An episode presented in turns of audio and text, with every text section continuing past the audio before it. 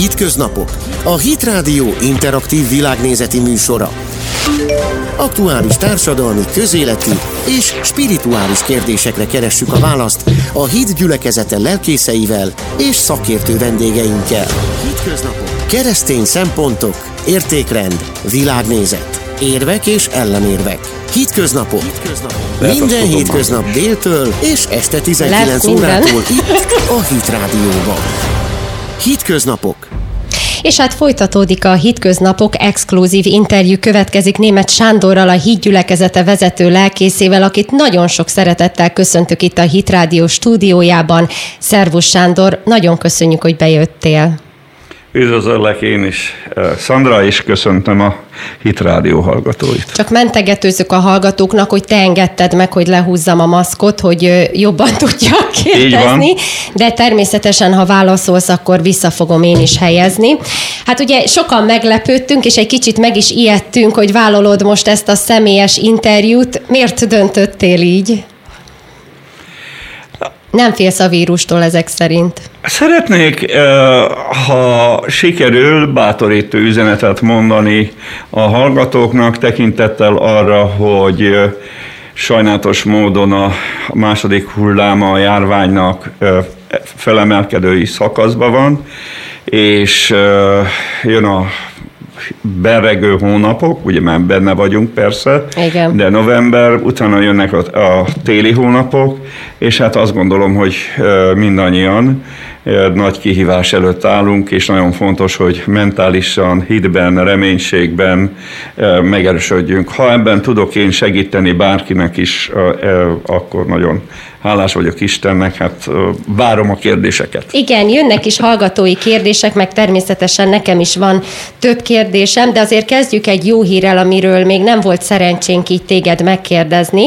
Mai adásunkban is volt szó róla, és készítettünk egy interjút Josh Reinsteinnel, az Izrael Szövetségesei Alapítvány elnökével, mert ugye nemrég ők közzétettek egy ötvenes listát, amely a legbefolyásosabb keresztény vezetőkről szól, akik a legtöbbet teszik ugye Izraelért, Izrael állammal való barátságért, és ezen az listán te a hatodik helyen szerepelsz, ami egy nagyon előkelő hely, és nagyon sokan így meglepődtünk, és örültünk is neki.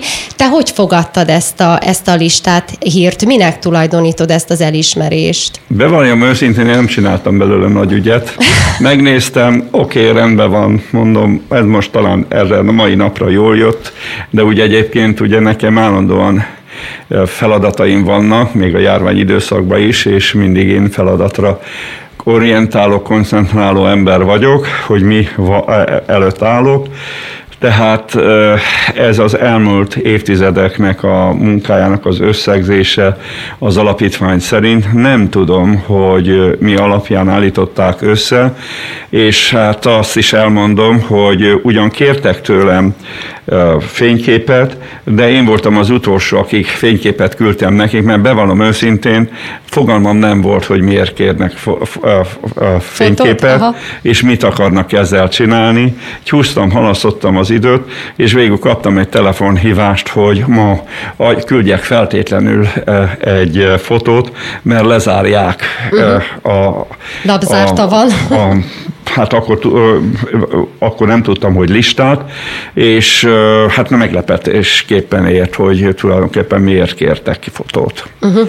Tehát én ma, majdnem kisúsztam ebből, mert nem, nem, volt, nem volt időm ezzel foglalkozni. Biztos akkor is ott lettél volna a listán max fotó nélkül, de így legalább fotóhoz is jutottak. Nos, hát azért ez szerintem nagy elismerés és megtiszteltetés, de akkor menjünk tovább. Hát így először a Hit Gyülekezete belső életéről, közösségi életéről szeretnénk kérdezni. Ugye ilyen még a Hit Gyülekezete életében nem fordult elő, hogy gyakorlatilag már hét hónapja nincs közösségi istentisztelet, és hát lehet lehet hallani olyan hangokat, hogy többen azért aggódnak a közösségért is, hogy vajon ezt hogy fogja túlélni a közösség, nem esik-e szét a gyülekezet, a hívőkre ez hogyan hat, vannak egyes hangok, akik azt mondják, hogy attól tartanak, hogy leereszthetnek a hívők, mások szerint ez egy jó alkalom arra, hogy még jobban odaszállják magukat az Istennel való személyes közösségre, és talán jobban meg is becsülik a közösségi életet. Te hogy látod, hogyan tud kijönni ebből a helyzetből a gyülekezet? Hát először is az Isten igéjére kell figyelni, Az Új Szövetség is, evangélium is, és az apostolok levele is világossá teszi, tette, hogy a keresztényeknek az Isten országában való bemenetel útjában sok háborúságon kell keresztül menni. És ilyen háborúságok előfordultak a múltban is, nem csak a járvány, hanem más természeti csapások is ellehetetlenítették a közösségi szinten zajló Isten tiszteletet. Tehát, és másrészt a proféciák az utolsó időkre vonatkozóan beszélnek arról, hogy ez, ha eljön az éjszaka, ugye ez egy szimbolikus kifejezés, ami alatt nem a fizikai sötétséget kell érteni, az is lesz természetesen, hanem amikor a gonosznak, a rossznak, a bűnnek egy olyan beteljesedését fogja megélni, vagy a beteljesedésnek az útján fog állni a világ, amikor is hát, megszűnik, vagy nem lehet csak korlátozott módon szolgálni az Urat, és és uh, uh, uh, hát ennek azt gondolom, hogy egy ilyen elő uh, futamába vagyunk a járvány idejében, és erre fel kellett készülni. Hát világossá teszi uh, Jézus több példázatban is, például az okos és a bolond szüzekről, hogy lesz olyan időszak, amikor nem lehet uh, összejöveteleket tartani, nem tudnak úgymond olajat venni az a bolondok, akik a kezdetektől fogva nem vettek kenetet, Szentlélekkel nem töltekeztek be, tehát viszont eljön egy olyan időpont, hogy ezek a szolgálatok nem tudnak működni. Tehát én azt gondolom, hogy ez nagyon helyes ilyen megpróbáltatás, vagy előpróbaként felfogni, és megfelelő tanulságokat levonni, mert ennél rosszabb időszakok is jöhet, fognak, nem jöhetnek, nem feltételes módon, hanem fognak jönni, nem a, ez, közvetlenül ezután a járvány után feltétlenül. Tehát ezért a keresztényeknek az egyéni hitük erősítésére kell tenni a hangsúlyt, hogy hogyan tudnak két lábon megállni Istennek az igéjében, hogy tudnak az Úrral személyes kapcsolatot tartani napról napra, és ne felejtsük el, a mi hithőseink mágia rabok voltak, börtönbe éltek sokan, és megőrizték a hitüket. Tehát én azt gondolom, hogy félre kell tenni a mondanám a nyavajgást, a gyengeséget, és meg kell erősödni az Úrban. Én ezt tudom mondani mindenkinek, mert hát nem, nem csak a hazugsága lehet most jelen pillanatban vigasztalást adni igazából az embereknek, tehát már olyanra gondolok, hogy na, rövid időn belül, két-három hónap múlva vége lesz. Vége lesz. Ugye ezt többen ilyen üzeneteket közvetítettek tavasszal, és igazolódott, hogy ezek igazán illúziók, és nincs értelme illúzió keltésnek, sokkal jobb a realitásokkal szembenézni, és venni kegyelmet, hogy a realitások fölé tudjon emelni bennünket az Isten igébe vetett hit. Jakab azt mondja, hogy boldogok legyünk, amikor megpróbáltatáson megyünk keresztül, ugyanis, hogyha hálaadással, hittel elszenvedjük azt, amit el kell szenvedni, mert nem tudjuk megoldani a problémát, akkor ez ilyen megpróbáltatásokból nagyobb áldással és nagyobb hittel tudunk kijönni. Uh-huh. Az, hogy a hit gyülekezetének mi lesz a jövője, ezt újra azt tudom ezzel kapcsolatosan hangsúlyozni, hogy az Úrnak a kegyelmére kell bízni.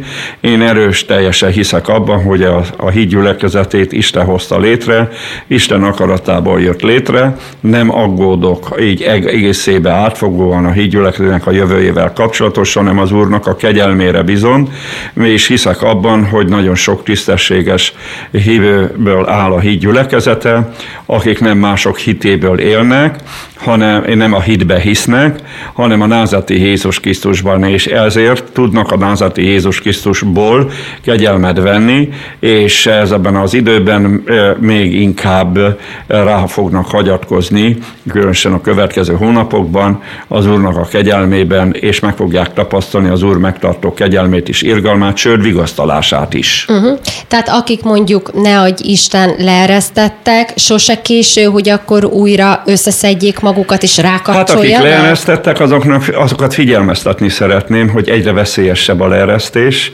egyre veszélyesebb az Isten igéjétől való elidegenedés, mert nem biztos, hogy vissza lehet térni. Tehát pontosan ez az időszak ezt a fenyegetettséget pontosan jelzi, hogy minden nap kegyelem uralma alatt leálljunk, akkor is, hogyha jól megy a sorsunk, úgymond a déli szél hajtja a vitorlánkat, mert könnyen megfordul a szél, és lesz belőle bóra, északi szél, ami azt jelenti, hogy az utazásunkkal szemben álló, vagy az út irányunkkal szemben álló ellenerővel kell ütközni, és akkor, ha rossz egészségi, rossz fizikai, mentális, szellemi állapotban vagyunk, akkor sajnálatos módon ilyenkor hát a belső problémákkal kell küzdködni, és ezek kötik le az erejé, erőnket, és ilyenkor nagy szerencse az, hogy az ember túléli a megpróbáltatásokat.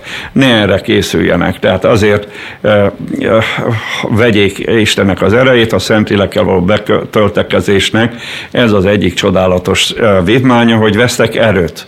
A rendelkezésünkre áll Isten természetfölti ereje, mert a názáti Jézus Krisztus Isten föltámasztotta, Isten természetfölti erejeként áll rendelkezésünkre, és ha megfeszítik a keresztények az ó természetüket, romlott vágyaikat, kívánságaikat, és megértik azt, hogy az Isten óráján az, az időmutató mennyi időt jelez, akkor azt gondolom, hogy összekapják magukat, és az utolsó percekben vagy órában nem a, a, a testnek vetnek, hanem ebből megtérve a szellemnek vetnek, és a megfelelő időben a, aratnak dicsőséget szellemből. Igen. Jött egy hallgatói kérdés, ami valamennyire a téma, témába vág, úgyhogy akkor ezt most ide bele is veszem. Kedves Sándor, a múltkori Hitrádió interjúban említetted, hogy jelenleg nem látod realitását világméretű ébredésnek, hiszen a hívők nincsenek megfelelő szellemi állapotban. Elképzelhetőnek tartod, hogyha a hívők nem teszik oda magukat, akkor Isten a digitális eszközökön keresztül akár régebbi ige hirdetők üzeneteit juttatja el az embereknek? Kérdezi egy hallgató. Hát az, a kérdésnek az első része az nagyon ö, ö, ö, aktuális, hogy lesz-e ébredés vagy nem. Én azt gondolom, hogy ezekben a napokban ö, ö, és nyilvánvalóvá vált, hogy nagyon, most én az egész keresztény világról beszélek, ami sajnálatos módon ö, érinti az evangéliumi keresztényeket is.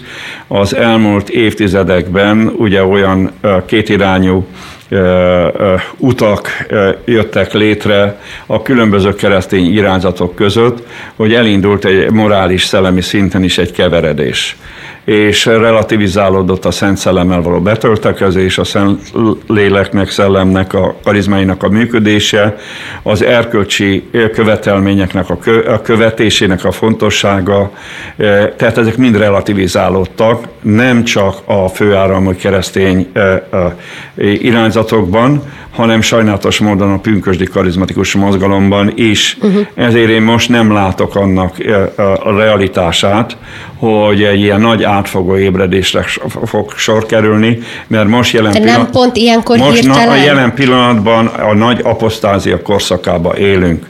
És most az egyik legfontosabb feladatunk az, hogy minél több keresztényt meggyőzzük, hogy ne menjenek ezen az úton tovább, hanem forduljanak meg, térjenek vissza, mert ebből nekik nagyon nagy bajuk származik. Mondanám, nagyobb bajuk származik, mint a világnak. Uh-huh. Tehát ezért ez egy figyelmeztető üzenetet tartalmazó időszak, hogy ne játszanak a testtel, mert aki test szerint él, az meghal.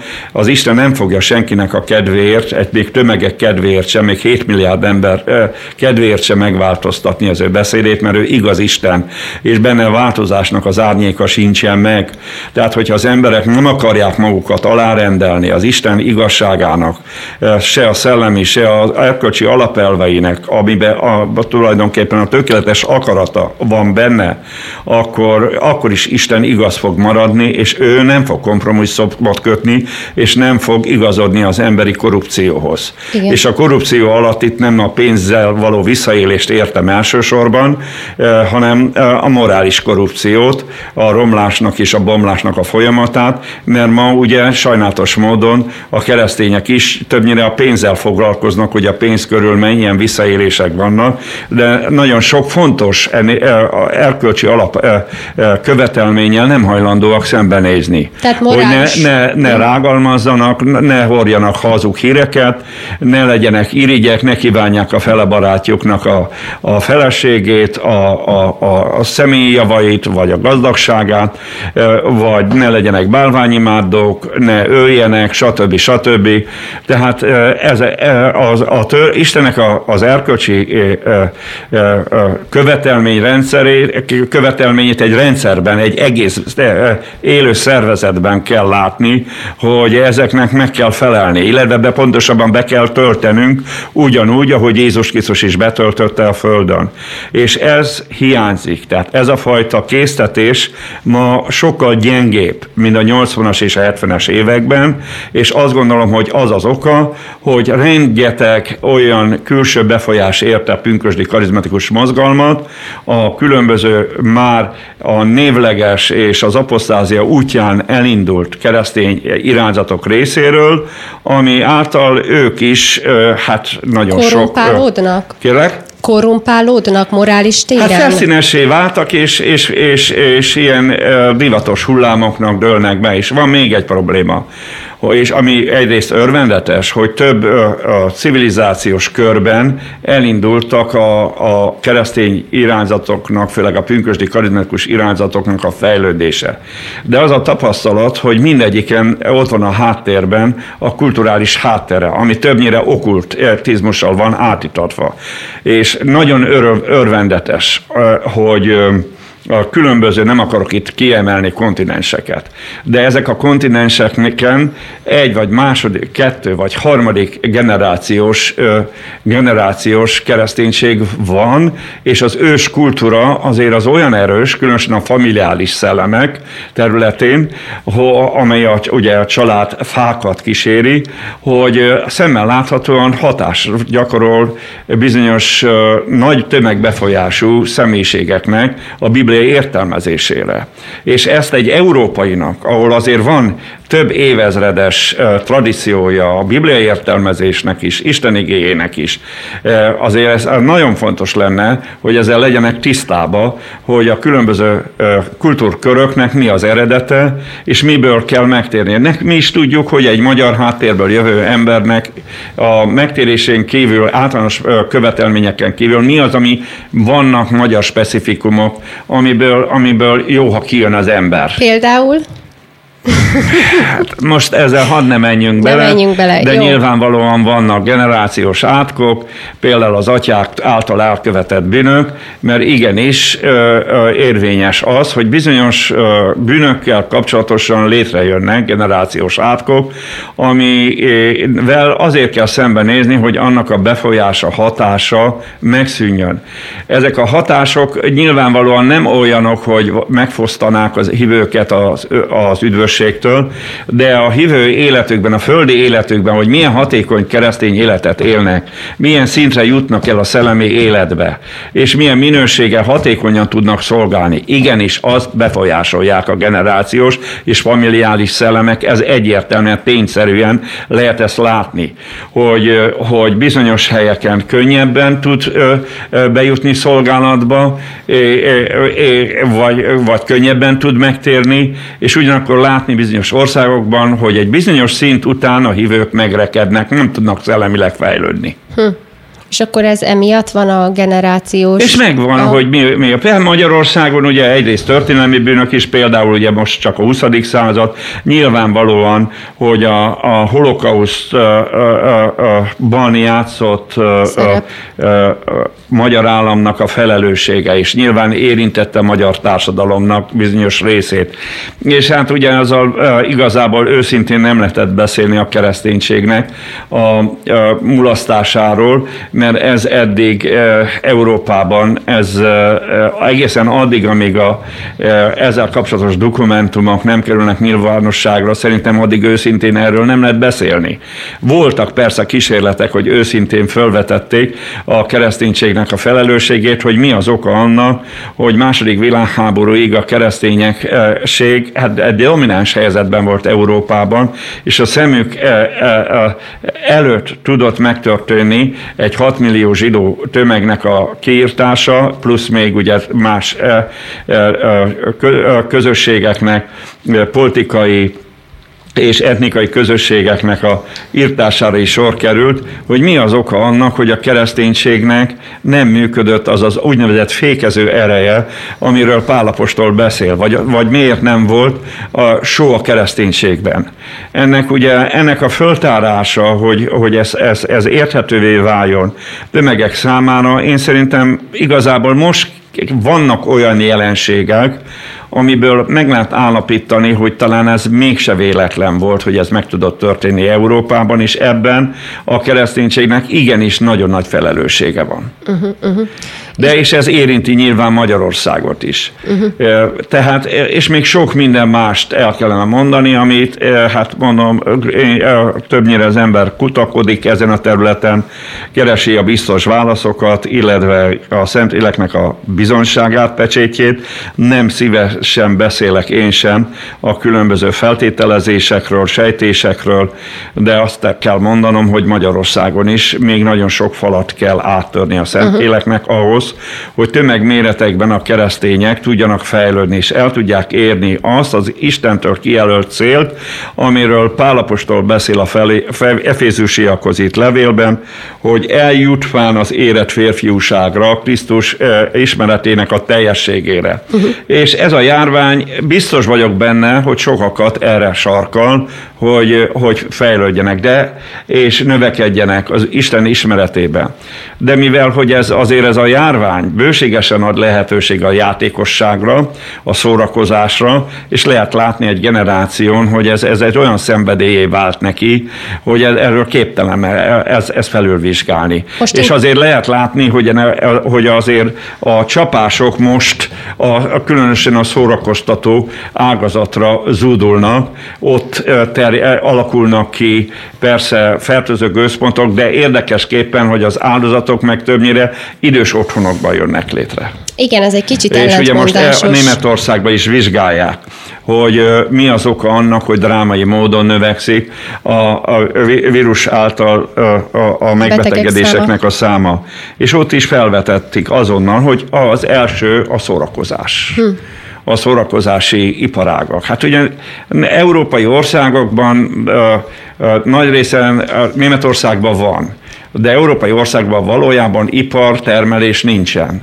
Az emberek főleg a szórakoztatóiparba és a szolgáltató hát a cégeknél helyezkednek el, ahol hát sajnos olyan életmódot közvetítesz, ami hát az érték megvalósításra nem hat, nem hat pozitívan. Uh-huh. A, elnőesíti a, a társadalmat, gyengévé, puhánnyá teszi a társadalmat, tűrésképtelenné teszi a társadalmat, mert amíg ezek a, a, a, a, a ilyen szolgáltató és szórakoztató iparágak működnek, akkor olyan dolce vita-szerűnek tűnik az élet, és elrejti valójában az élet gondjait és a megoldatlanságát az emberek elől. Igen. És ilyenkor kell szembenézni, hogy valójában a létezésnek a gondja az nem megoldott. Uh-huh. Akkor ez Világ, lehet egy ítélet is most ezen És a... mi meg azt hirdetjük, hogy megoldott, de ezt a megoldást ki, ki, kiben lehet megtalálni,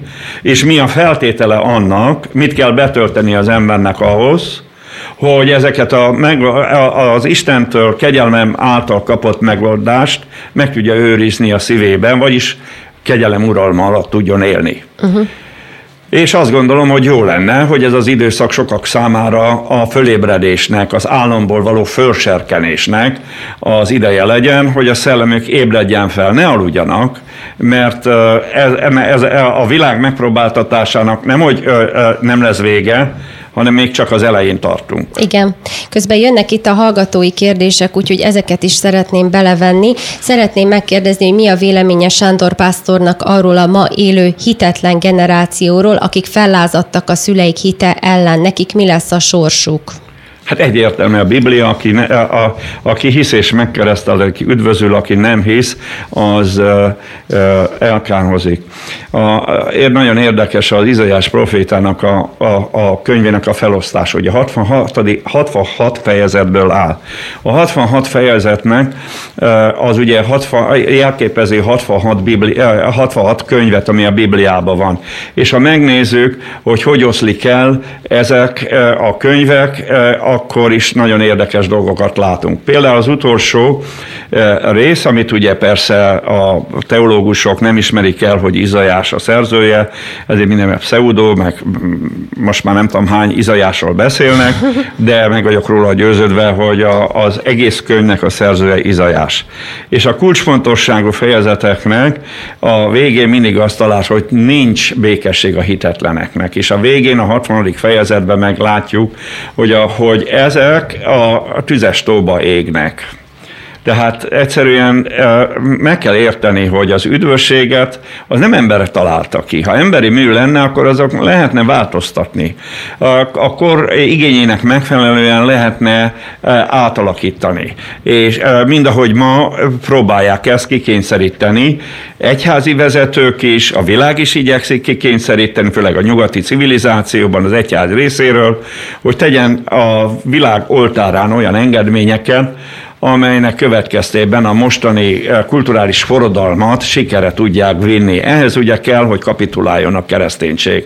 Mert akárhogy is nézzük, a kereszténységnek ugyan nem olyan, mint régen, de azért van befolyása egy másfél milliárd emberre. Uh-huh. Na most a globalizációt nem lehet megoldani, hogyha a globalizmust irányító nemzetek fölötti hatalmasságok nem tudják megnyerni a, a, a legalábbis a nagy keresztény egyházaknak a vezetését. Uh-huh. Tehát a, és ma megvették. Úgy gondolom, hogy megvették, megnyerték, megvették. Megvették, vagy megnyerték? Mind a nem, kettő benne van. Na, ha már de, itt de tartunk. Hát azt gondolom, hogy meg, meg, sikerült megvásárolni.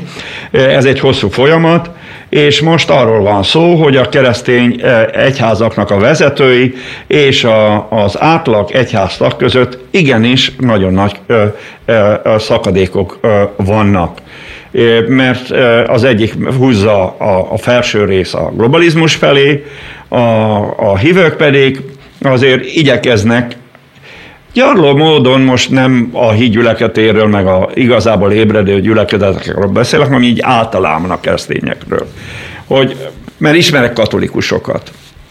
Ugye én is katolikus családból születtem, és el kell mondanom, hogy láttam akár nagyszülőkön, szüleimen keresztül, hogy hát van, aki, voltak egy családtag, akiknek maximálisan megfeleltek a katolikus tanításoknak, volt, akik ugye gyarló módon, de, de kötöttek hozzá. Uh-huh. És tudták nagyon jól, hogyha vétettek is, esetleg egy komoly erkölcsi normával, a, a, a normával, normát megsértettek, akkor is nem hagyták fel a hitüket, ragaszkodtak, kapaszkodtak hozzá. Uh-huh. És ez, a, ez azért ez még megvan, de már egyre kevéssel, szükül, aha, vékonyodik.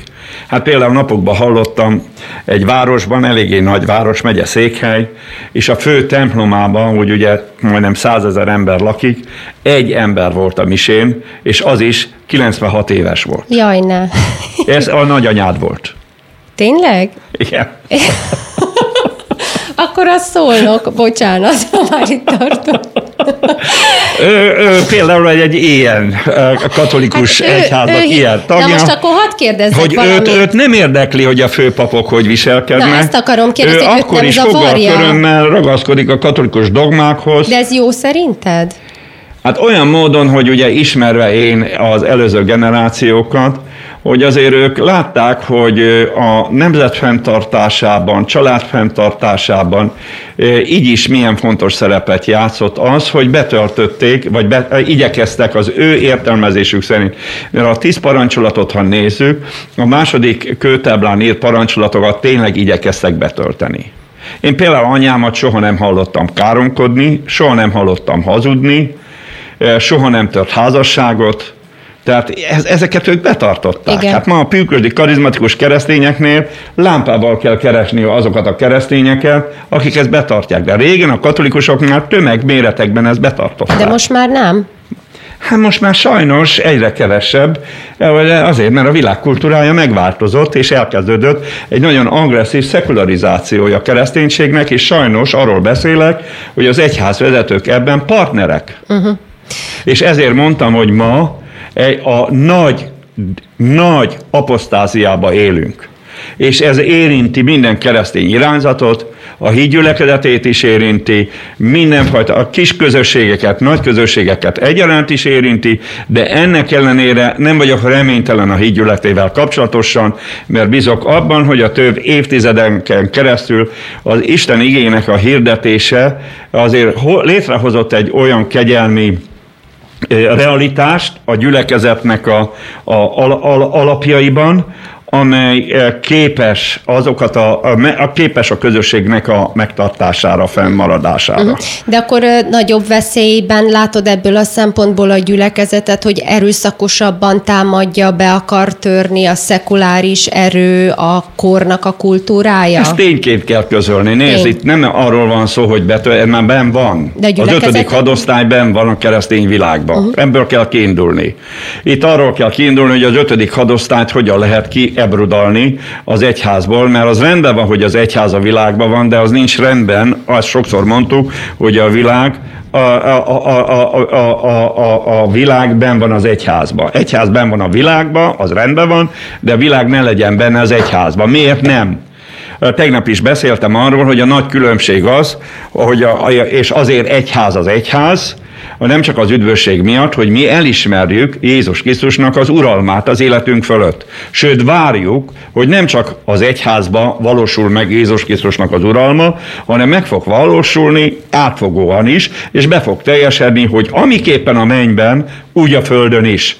A, föl, a mennyben már király az Úr, megkoronázta az Atya a föltámadás után a Krisztus, Jézus Krisztust a mennyekbe, és urrá tette kezei munkája fölött, de világnak is Isten meg akarja mutatni, hogy láthatóvá váljon a világ előtt, hogy ő az Úr, ő a fölkentje, ő rá bízta a földnek a, a, a birtoklását, és a, a, az emberiségnek az igazgatását. És ezért jöttünk ki mi a világból, mert a világnak a fő jellemzője, hogy nem hiszi, nem csak azt nem hiszi el, hogy, az, hogy Jézus Krisztus engesztelő áldozatul adta a világért magát, nem csak azt nem hiszi el, hogy föltámadott, hanem arról nem akar hallani igazából, hogy ő a király, ő az uralkodó. És ez az óriási nagy törés, és a keresztényeknek ezt kell tudatosítani, hogy ő ezért tartozik keresztényként, nem a vallásos ritus miatt, hanem azért, mert a názáreti Jézus Krisztust elfogadja a, nem csak főpapjának, hanem királyának, uralkodójának. És a názáreti Jézus Krisztus követője lesz. És a názáreti Jézus Krisztus követésében nem csak a, a, a, a, az egy egyházhoz való, vagy közösséghez való tartozást ö, ö, ö, ö, jelent, hanem azt jelenti, hogy követjük a názáreti Jézus Krisztusnak mindent, amit, ami ő. Igen. Az erkölcsi értékeit, a tulajdonságait, a, a cselekedeteit, a beszédét, uh-huh. és ezért krisztusi emberekké válnak azok az emberek, akik Jézus Krisztus követik. És ezt kell ebben az időben megérteni, ha ezt sokan megértik, akkor lesz ébredés. Uh-huh. De egyelőre nem látom, hogy ez átfogóan ez zajlana, hanem megy a óriási nagy háború a keresztény világon belül is, legalább olyan, ha nem nem nagyobb, sőt azt mondanám, hogy nagyobb háború, mint amit most látsz például Egyesült Államokban, a választási kampányban a demokrata és a republikánus, illetve Biden-Trump tábora között, véleményem szerint összehasonlíthatatlanul nagyobb és drámai küzdelem zajlik a keresztény világon belül. Uh-huh.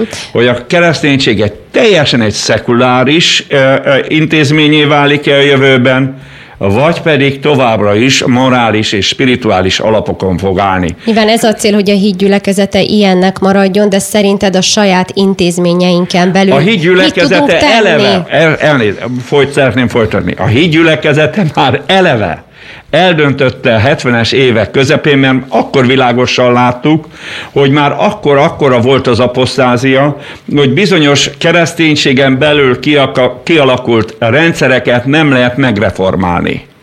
Ezért jöttünk ki, úgymond zöldmezős beruházás mellett döntöttünk. Uh-huh. Tehát például a katolicizmusból te személy szerint... Zöldmezős beruházásba döntöttünk, hogy a kegyelem közvetítő rendszer helyett egy közvetlen személyes közösségre tegyük a hangsúlyt, hogy az emberek személyes döntése alapján váljanak keresztényé, és kövessék az Urat.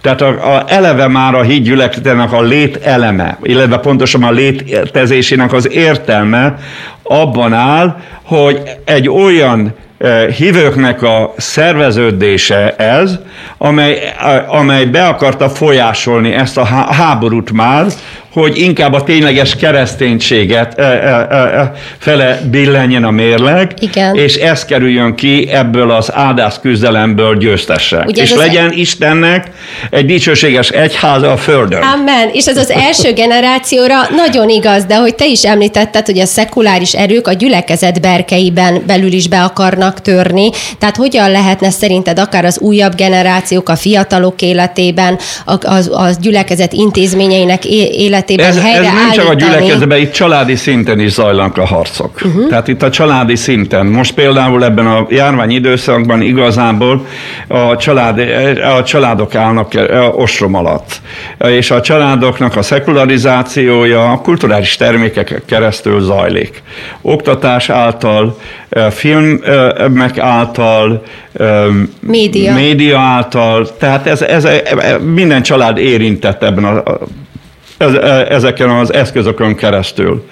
És itt a keresztényeknek erre kellene, hogy felfigyeljenek, hogy, és azt gondolom a Hit Gyülekezete közösségi szinten ehhez ad támogatás, segítséget, a kommunikációs eszközöket eleve ezért hoztuk létre, uh-huh, hogy a családok ne legyenek kiszolgáltatva olyan oktatási tananyagoknak, tananyagoknak, illetve módszernek, ami a tudatállapotoknak a megváltoztatását célozza, értem alatt, ahogy kereszténységgel szemben, a kereszténységgel szemben akarják fordítani az oktatási intézmények. Mert ne felejtsd el, hogy a mostani állapotok, ami voltak a járvány előtt, azok ideális állapotok, mi és a, a de te is még, és a te korosztályod is még kettős nevelést kapott, mert jártatok olyan iskolába, ahol a marxizmus volt a fő ideológia. Hát az egyetemeken is. Nem, és az mire? Egyetemeken is. Tehát te még, ti nemzedétetek még ismeri a kettős nevelést, ráadásul akkor már puha volt a nevelés, tehát a kettős nevelés alatt azt értem, hogy az iskolában azt mondták, azt hirdették, ugye, hogy, hogy nincs Isten, ez volt a hivatalos állapot. Most is ez megy, nem? És otthon meg az ellentétét mondtuk. A ötvenes, hatvanas években még keményebb volt ebben a harc, mert ráadásul nagyobb volt a megfélemlítés, és csak a családi szférába szűkült le a, a hitről való szabad beszéd. Ha egyáltalán erre megmaradt a családtagoknak az identitása. Mert sokan ugye a pozíció miatt, a pozíciók elfoglalása miatt ezt az identitásukat feladták, vagy pedig alárendelték a társadalmi érvényesülésüknek. És az természetesen a családon belüli kommunikációban is ez érvényesült.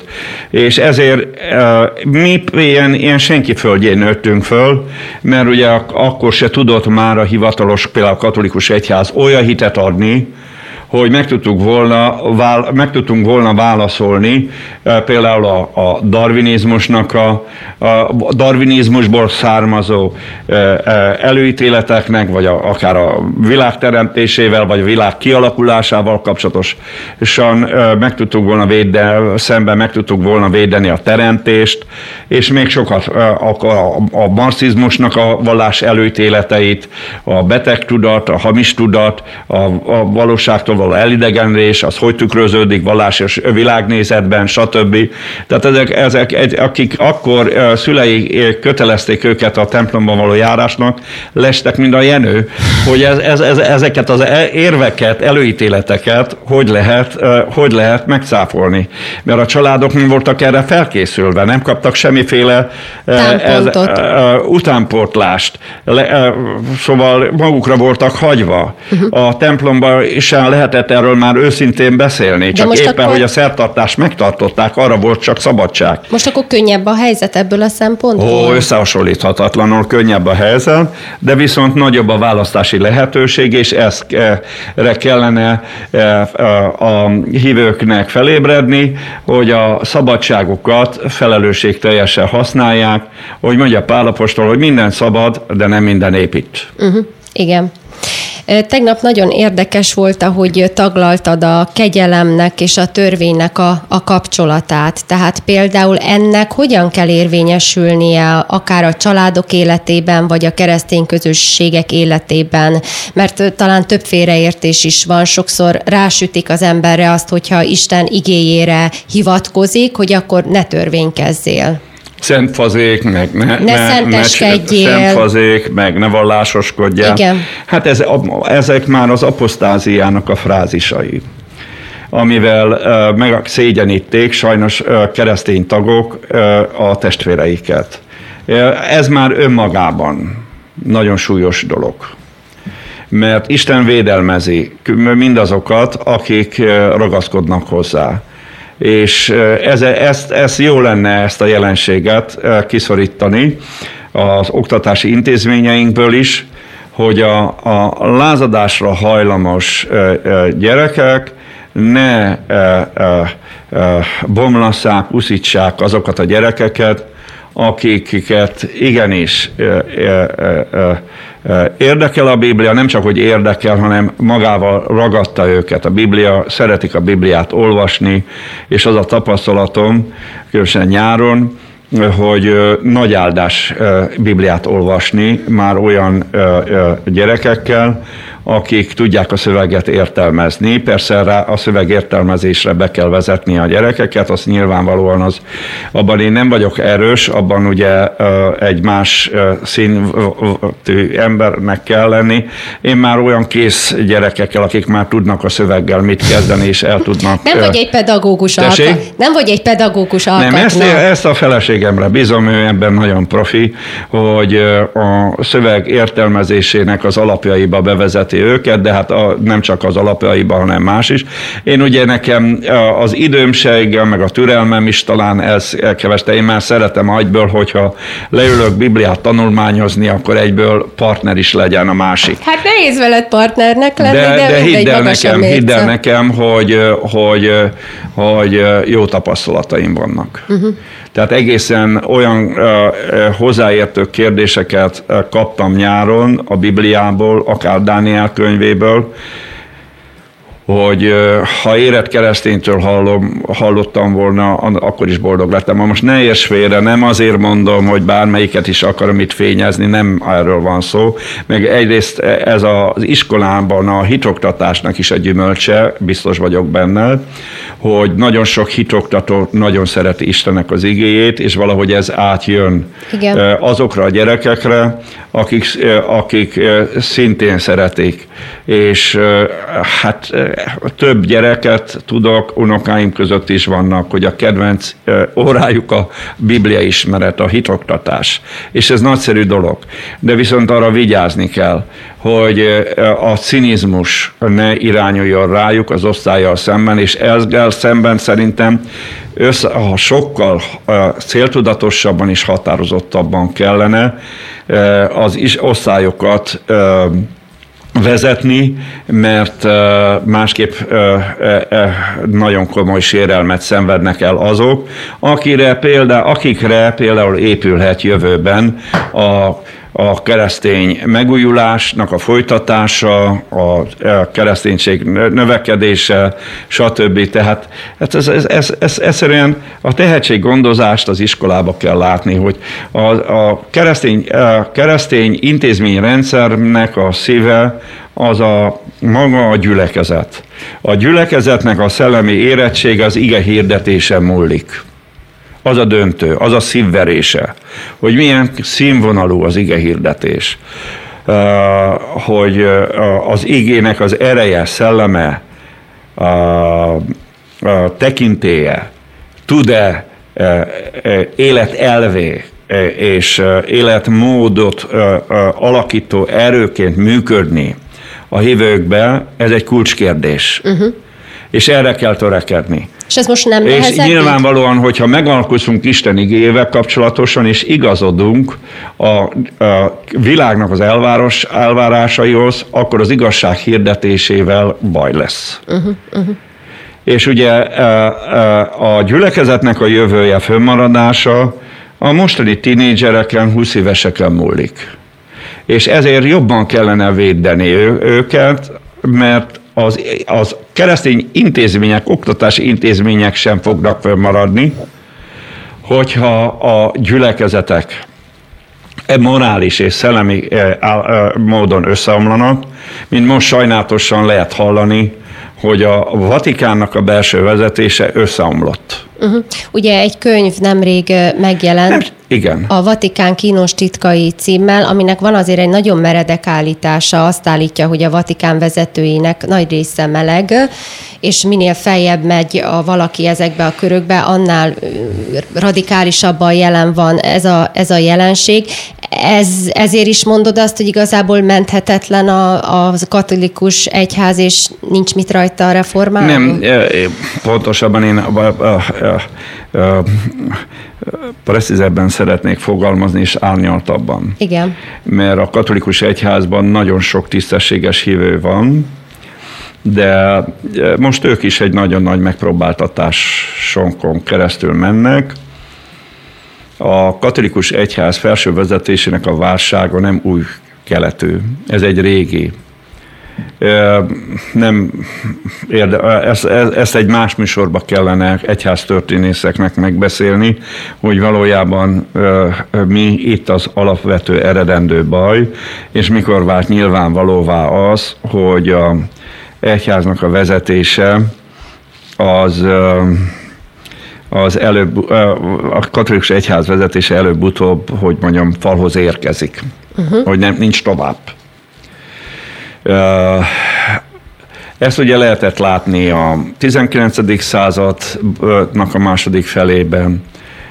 Mussolini ugye mentőkötelet dobott nekik, és ilyen módon jött létre a Vatikán, lassan száz éves lesz a Vatikán, de úgy tűnik, hogy ebbe a, a szisztémába, most ez, a Vatikán és a pápaság az egy külön dolog, nyilván a kettő összefüggésben van, de a, a pápaság létezett a Vatikán el, előtt is, de ugye ez, ami létrejött, úgy tűnik, hogy hát nagyon, hogy mondjam, zátonyra futott, vagy hajótörés szenvedett. Ez a könyv, amire utaltál, ez egy a leleplező könyvek sorába egy. Uh-huh. De azt gondolom, hogy mégis, amit én beleolvastam, nem olvastam még végig, és ezért teljes mértékben um, nem látom át a szerzőnek a szándékát, de az első benyomásom az, hogy ő igazából uh, nem uh, a katolikus egyházat akarja úgymond megsemmisíteni, uh-huh. hanem azt szeretné elérni, hogy ez egy, ebből egy liberális egyház legyen, igen. és a, főleg a Ferenc pápának a vonala nyerje meg ezt a csatát, amire utaltam, a konzervatívokkal szemben. És hogy ne harcoljanak ugye a homoszexualitásra. Hát az, a, az ugye a paripa, illetve az az a fegyver, amivel az egésznek a belső realitását hogy mondjam, nyilvánosságra lehet hozni, közérdeklődést lehet kiváltani, és hatalmas nagy megdöbbenés. Tehát én is úgy megdöbbentem az első oldalak után, hogy gondolkodtam, hogy ezt vala, vajon elolvasom ezt a könyvet, mert nagyon mentálisan megviseli az ember, tehát az a tömény. Erre ugye az, aki hát több évtizede figyelem ennek az intézménynek a alakulását, nyilván nem rendelkezek belső információkkal, de valahogyan mégis hujutottak hozzám izoláltan információk. Már láttam, hogy baj van, de hogy ekkora, ez bevallom őszintén, ez engemet is nagy meglepetésképpen ér, és nagyon kíváncsivá tesz, hogy ennek a könyvnek a katolikus egyházra gyakorolt hatása milyen lesz.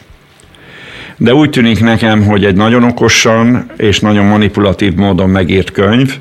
A manipuláció alatt nem azt értem, hogy amit leírt eseteket, azok valótlanok, mert hát ma önmagában az, hogy valaki, ha igaz, a szer, amit mond a szerző, hogy, hogy meleg létére egyik napról a másikra szinte benfentes tudott lenni a Vatikán legbelső köreibe, hát ez azért önmagában is ez egy olyan jelzés, ami hát nagyon elgondolkoztató, mert tudjuk, hogy azért ez egy zárt világ. Igen. És ahogy ő is írja, a hallgatásnak a törvénye az, az régóta, évszázadok óta fönnáll, hogy ember mellett, ember előtt így kitárulkoztak bíborosok, legmagasabb hatalmi szinten lévő főpapok, és élen a pápával, ugyan a pápa, na csak a reakciójáról hallottam, hogy a könyvet elolvasta, és reagált erre a könyvre. Az, hogy a szerzőhöz ez szinte e, e, percnyi pontossággal visszaérkezett, ez önmagában bizonyítja azt, hogy, hogy, hát, hogy, hogy ez az ember benfentes lett. Olyan ember, aki hát szokatlan, hogy egy ilyen hierarchiába így be tud jutni, hogy szinte egy, ő neki gyónnak meg a főpapok. Hát most nem és olyan dolgokat mondanak el neki, amelyek hát nevekkel írja le, tehát kíváncsi leszek, hányan fogják beperelni például.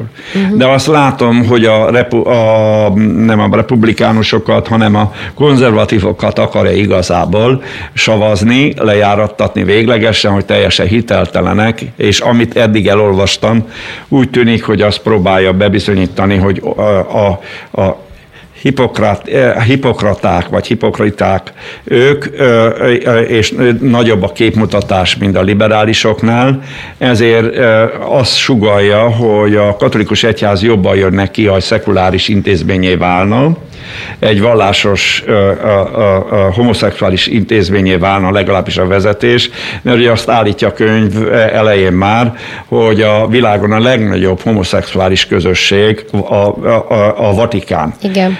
Na most ezek kemény állítások, tehát én azt gondolom, hogy ha ez nem igaz, akkor fontos lenne a katolikus egyháznak megkeresni, mert átgondolni azt, hogy hogyan tud ezzel szemben fellépni. Tudom, hogy nem könnyű, de hát ez, ez mindenféleképpen megdöbbentő, ez az állítás, és ő ugye azt sugallja, hogy fogadják el, hogy ez egy szekuláris, a, a egyház vezetése ilyen, akár melyik oldalt nézzük, itt igazából nem a konzervatívok és a, a liberálisok harca zajlik, hanem egy két homoszexuális ö, ö, erőnek a háborúja, az egyik akarja továbbra is titkolni, és úgy akar mutatkozni a, a, a egyháztal, és a belső nyilvánosság és a külső nyilvánosság előtt, mint akik ragaszkodnak hűségesen a, a katolikus dogmatikához és a szentíráshoz,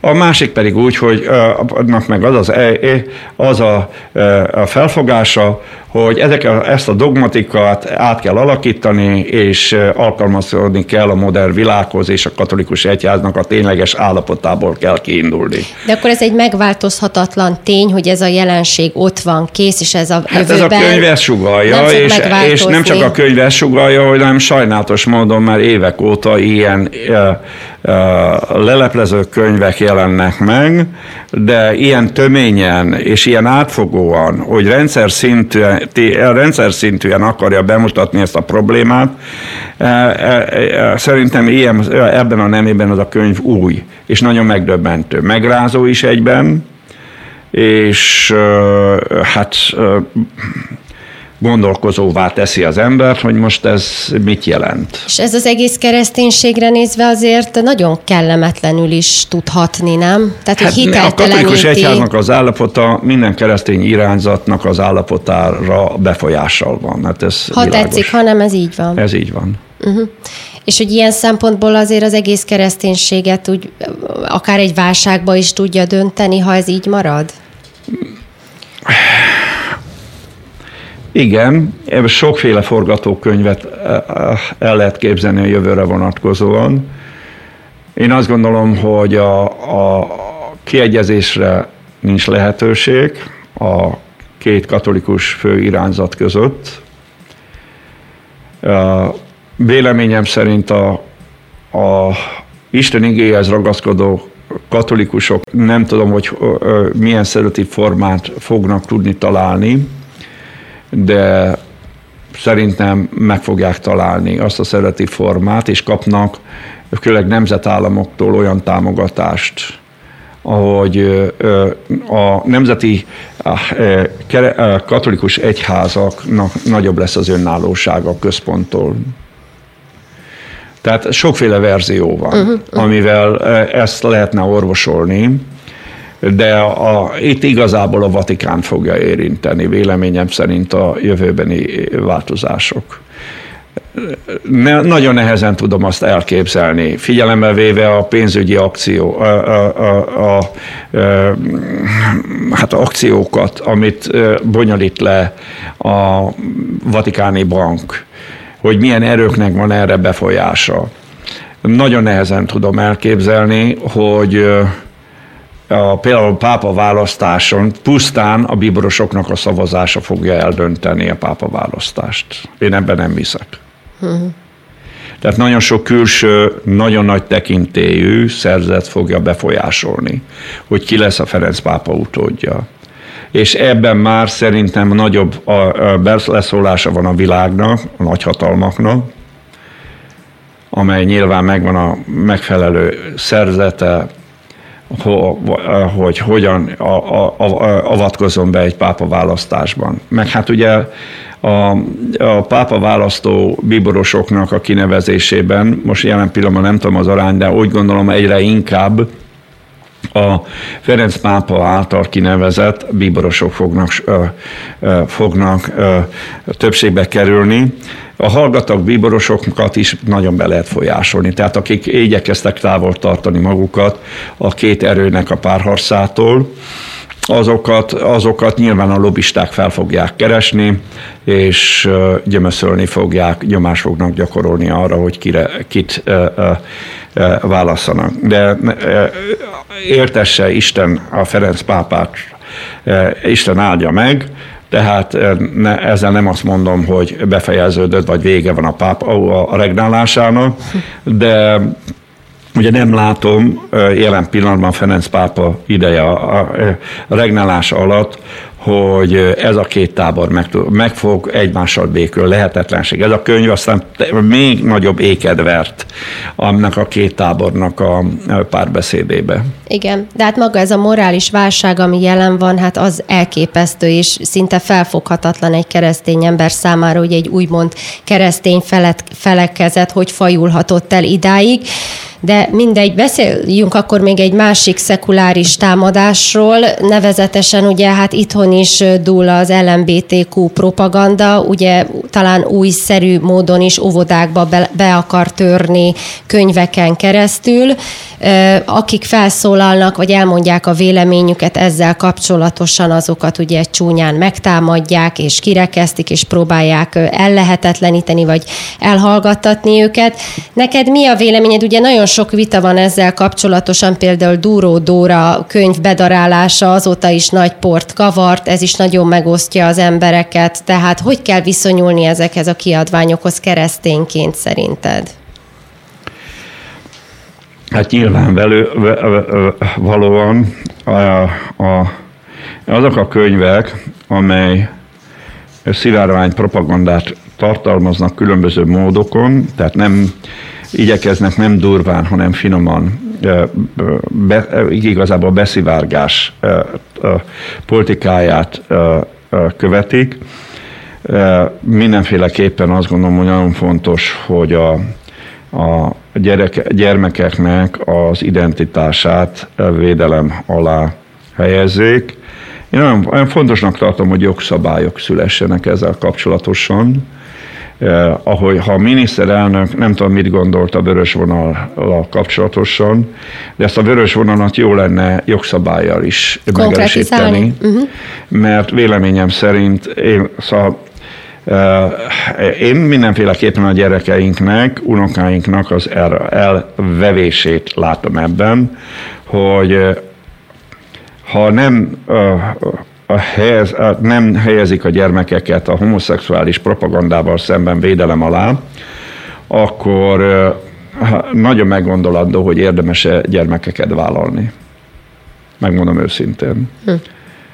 Mert az, hogy a keresztényeknek erre jók, hogy gyereket vállaljanak és nagy családokat hozzanak létre, de a, nem biztosítják a jogukat, hogy keresztény nevelésbe és tanításban részesítsék őket, és ezt meg is védelmezzék, akkor ez egy nem egy korrekt dolog. És at, úgy gondolom, hogy Magyarországon a nagy családok soknak a jelentős része az keresztény háttérrel bír.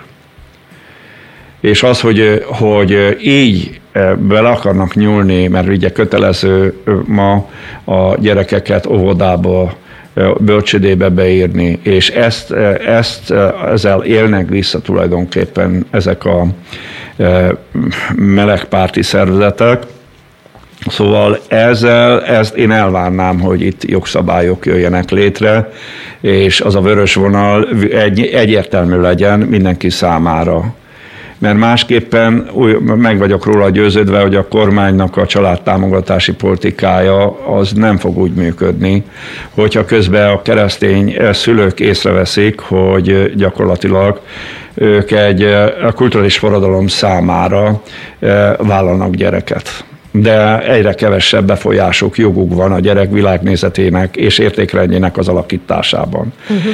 És elveszik tőlük azt a jogot, hogy a biológiai nemi identitásukat és a, a, a, a, a, a, a tudati nemi identitásuknak a, a, a fejlődését harmóniába, egységbe tartsák. Uh-huh. Ha ezt nem adják meg ehhez a jogot, akkor itt nagyon nagy problémák lesznek, és szembe kell nézni majd azokkal a problémákkal, amik látunk a nyugati társadalmakban. Uh-huh. Hát hogy én... azt a népesség kiesést, azt csak migrációval lehet pótolni. Uh-huh. Tehát én azt gondolom, hogy ez azon túl, ez nagyon sokrétű probléma van ebben az ügyben. A másik, amit érdekes Magyarországon is megfigyelni, hogy csak pszichológusokat kérdeznek meg, meg politikusokat ebben a kérdésben, de én nem láttam nagyon, hogy lelkészek megszólaltak volna. Most megkérdezünk, meg itt a Hitrádióban is több lelkész. De az a helyzet, én örülnék, hogyha minden egyháznak a... a, a, a, a a vélemény vezérük, vagy vélemény területén mérvadó személyek megszólalnának, vagy egyszerűen kapnának lehetőséget, hogy szólaljanak meg, uh-huh. mert ebben egy komoly bibliai antropológiai kérdések vannak ebben az ügyben, amit szerintem tisztelem a pszichológusokat, de és nem vitatom el, hogy van ilyen kompetenciájuk is a véleménynek, a, a véleményüknek a megfogalmazására, de meg vagyok róla győződve, a teológusoknak legalább akkora, ha nem nagyobb kompetenciájuk van, hogy ezzel a kérdéssel kapcsolatosan fejtsék ki az álláspontjukat. Uh-huh. Hát ugye elvétve megszólal Tibi atya és társai ilyenek, de valóban az abszolút prominens vezetők részéről kevesebb hangot hallani. Mondjuk én azt látom például akár... Hát péld, el, elnézést, igen, folyta, ne felejtsd el, mit szerettél volna mondani. Így szeretnénk visszautalni, hogy a Vatikánban zajló válság milyen hatással van például Magyarországon a katolikus egyház vezetésére, hogy el vannak bizonytalanodva, hogy ilyen súlyos erkölcsi kérdésekkel, ügyekkel kapcsolatosan most milyen állásfoglalás tegyenek, ami kompatibilis a központtal. Mert mondom, össze van omolva az űrzavarban, Vatikánban. És, és a magyar katolikus egyház vezetése inkább kivár. Mert sose lehet tudni, hogy most mikor megy szembe egy nagy pofonnal. Ez rég rossz. Mert itt rend, régebben rend volt, tehát egy, egy, egy merev hierarchiája volt, ami most bomlik széjjel. Uh-huh. És ők nyilván arra számítanak, hogy ez a hierarchia ez a jövőben meg fog erősödni, és meg fog újulni. De még nem tudják, hogy melyik fogja ezt a, a helyreállítási munkát elvégezni. Ezért látom, hogy kivárnak. De viszont társadalmakban zajlanak ezek a folyamatok, mondanám a törvénytelenség folyamatai, zajlik a, a szivárvány propaganda, és látni, hogy egy-két politikus elmondja az álláspontját, mint a Duró Dóra. Szerintem, hogy most ledarált egy mesekönyvet, hát ez egy vélemény szabadsághoz beletartozik. Én nem, én számomra a könyvek nem fétisek. Szent és sérthetetlen a könyv, ugye? Hát, hogy szent és sérthetetlen minden könyv, ugye ez felveti ezt nem, a kérdést. Nem, nem, nem, nem, nem, nem, nem. Ezt nem szabad elfogadni. A, a, a könyv az a beszédnek egy írott formája. Ha valaki élő beszédbe hazudik, attól, hogy leírja a könyvbe, attól még nem lesz értékesebb a hazugság. Sajnos értékesebb lesz és hatékonyabb lesz, mert a könyvnek van egy mágikus tisztelete, amit kialakult, kialakított a, a, a világi kultúrának a, a, a legtekintélyesebb tényezői, és maga a kultúrpolitika is. És akkor azt gondolják, hogy ha valaki egy könyvet bedob a kukába, vagy akár összetép, akkor fasiszta, náci, dehogy is. Csinálták a kommunisták is, csinálják a könyvkiadók is, hány ezer könyvet nem tudnak eladni. Hát mit gondolsz, hogy ott őrzik folyamatosan a raktárba az eladatlan könyveket?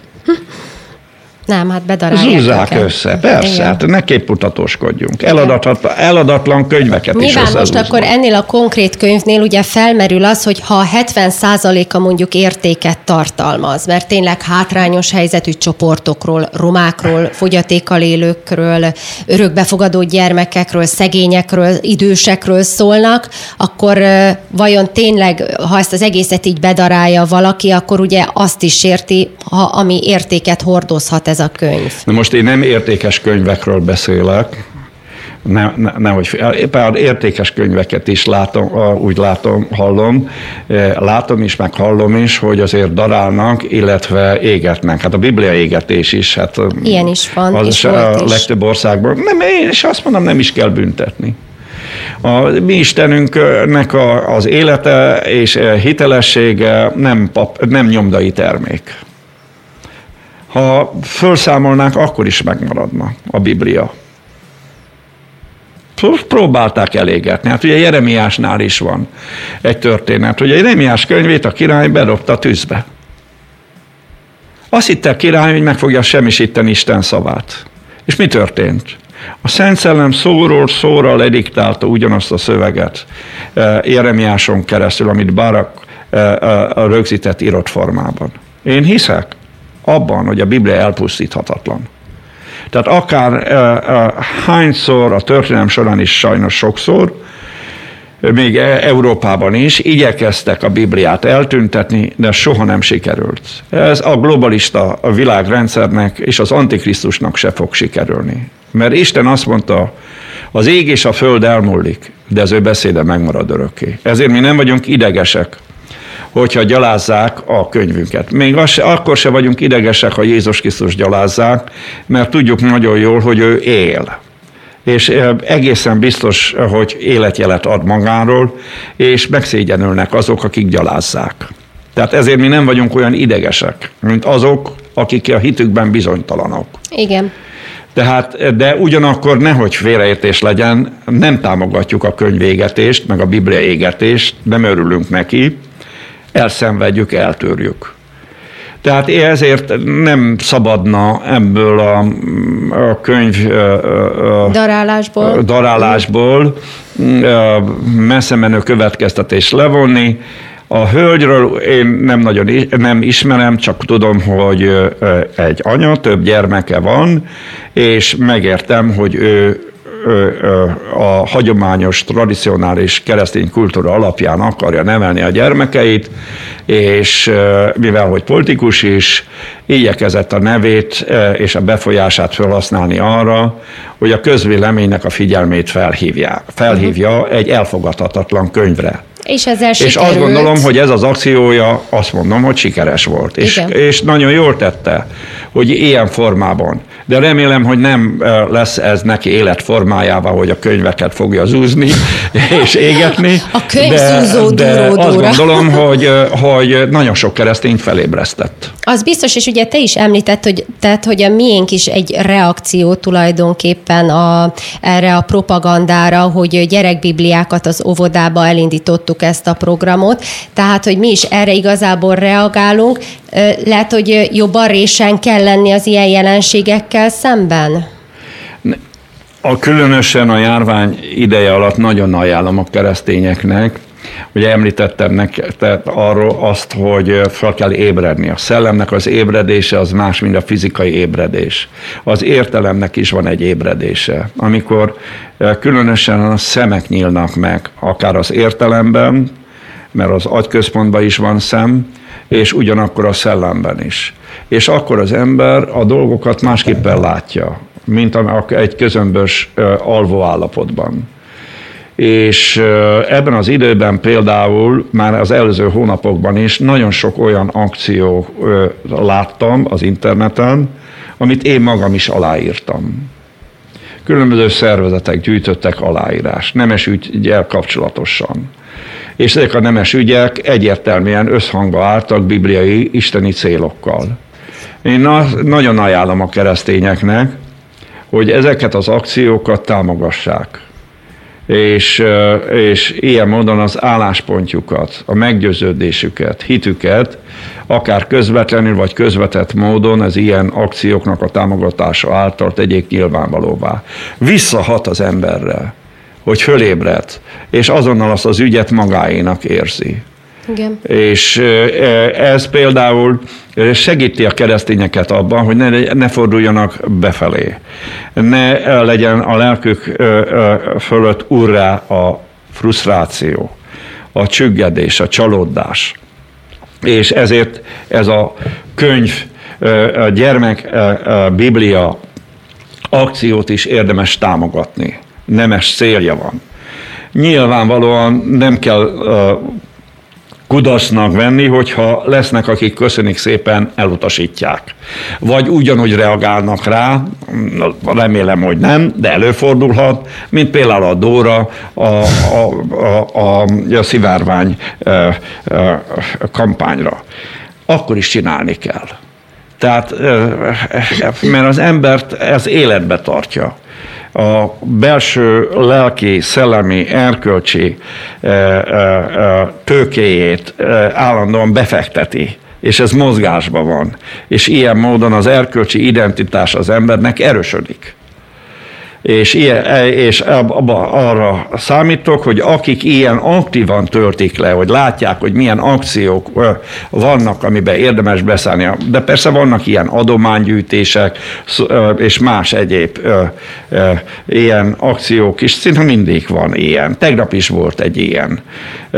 Láttam, hogy szavazni kellett.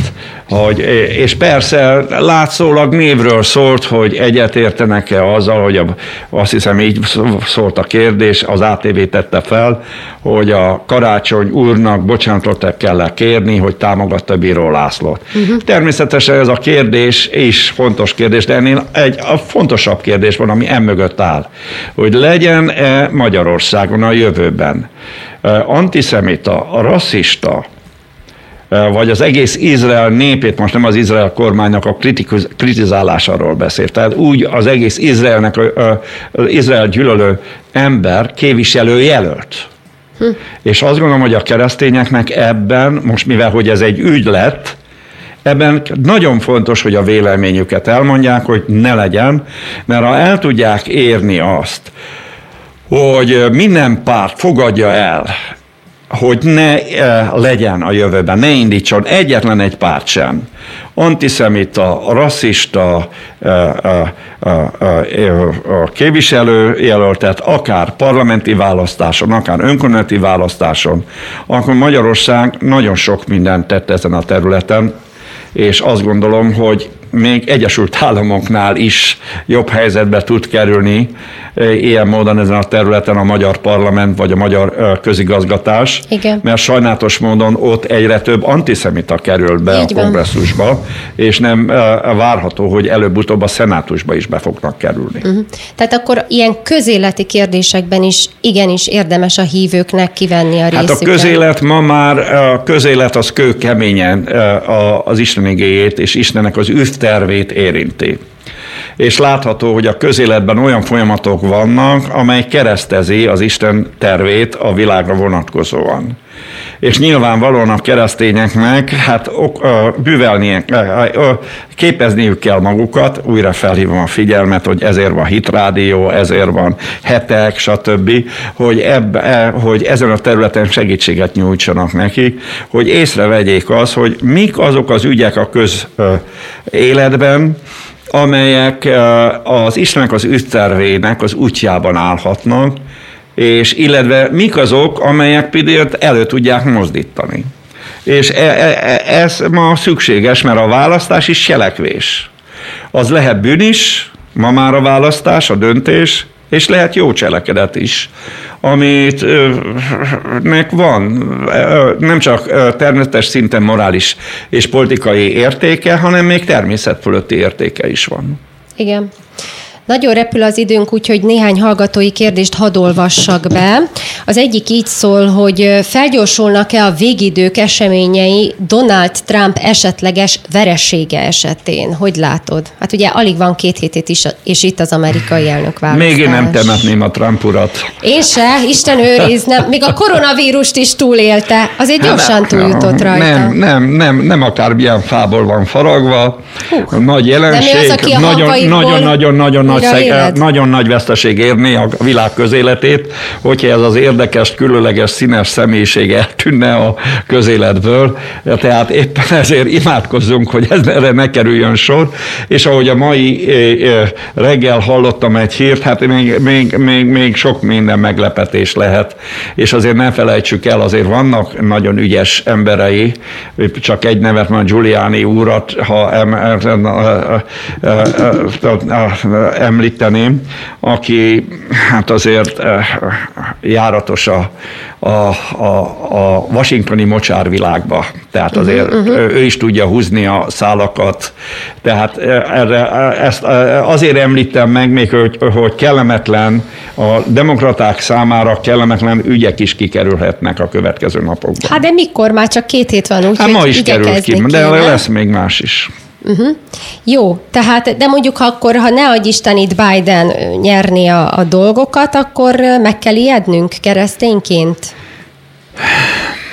Hát egyelőre én fölfele nézek, és természetesen a gondolkozásom módonban, hitemben, meg remélem a hitgyülekezetnek magatartásában változást nem fog eredményezni. Nyilvánvalóan magyar szempontból ez, ez, ez olyan fejlemény lesz, amit a következő hónapokban az illetékes, mondanám, eltársak vagy emberek fognak értelmezni, de egy biztos, hogy ha Trump győz, az inkább Isten irgalmán múlik, véleményem szerint, mert nagy gondok vannak a, a maga a, a kereszténységen belül is Egyesült Államokban, de ugyanakkor, ha a különböző társadalmi tömegeket veszünk figyelembe, akkor látjuk, hogy azért Trumpnak van erős támogatottsága olyan körökben is, akiket nem lehetne mondani, hogy most keresztények. Uh-huh. Tehát bízok benne, hogy még ez nem lefutott ez a küzdelem, tehát nincs meg az eredmény, uh-huh. de utána is még fog zajlani nyilvánvalóan a konfliktus, nehezebb helyzetben, de generációváltásra sor fog kerülni, és hát nehéz megmondani Egyesült Államoknak, hogy most a közel, belátható időn belül milyen irányvonala lesz. Nyilván, ha Trump úr győz, akkor az kiszámítható, ha a demokrata győz, akkor sokféle forgatókönyvet el lehet képzelni, mert a, a demokrata párt sem egy homogén társulat. Igen. Na hát erre majd november harmadika után úgyis többször vissza... Én nem szívesen megyek most ebbe bele, ebbe a kérdésbe, megmondom uh-huh. őszintén. De viszont egy örvendetes dolgot látok a Közel-Keleten, hogy egyre több arab ország nyílik meg Izrael előtt, és jöttek rá arra, hogy Izrael gazdasági, pénzügyi, katonai szempontból is a térségnek egy stabilizációs tényezője tud lenni, és ahogy hallom, Szaúd-Arábia, illetve Szudánnal is készül a megállapodás, és nagyon nyitott a, a Szaúd-Arábia is erre, mert hát gyakorlatilag ő, ő az egész megállapodás mögött áll, és nyilvánvalóan nagyon bölcsen a szaudi vezetés várja, hogy mik a, a, a következményei, gyümölcsei, meg nyilvánvalóan a én feltételezésem, hogy ők is várják az amerikai elnökválasztásnak az eredményét. Ha Trump úr győz, akkor egészen biztos, hogy nagy áttörés fog következni. Az Izrael és az a Arábia a déli részén található arab országok kapcsolatába, viszonyába. És ez mindenféleképpen tudjuk, hogy ez milyen kategóriába tartozik, de mindenféleképpen egy levegővételnyi időt ad sok szereplő számára, és azt gondolom a közelkeleti keresztények számára is fontos lenne, uh-huh. hogy ilyen fejlemény legyen. Uh-huh. Meg hát gondolom ez elengedett, elengedhetetlen ahhoz, hogy végre a templomhegynek a státusza is rendeződjön. Hát ez, ez ugye fogaskérdés jelen pillanatban ennek a, a, a, a biztos, hogy ö, ö, ez bizonyos körökben felmerült az elmúlt időben, de megoldás erre vonatkozom.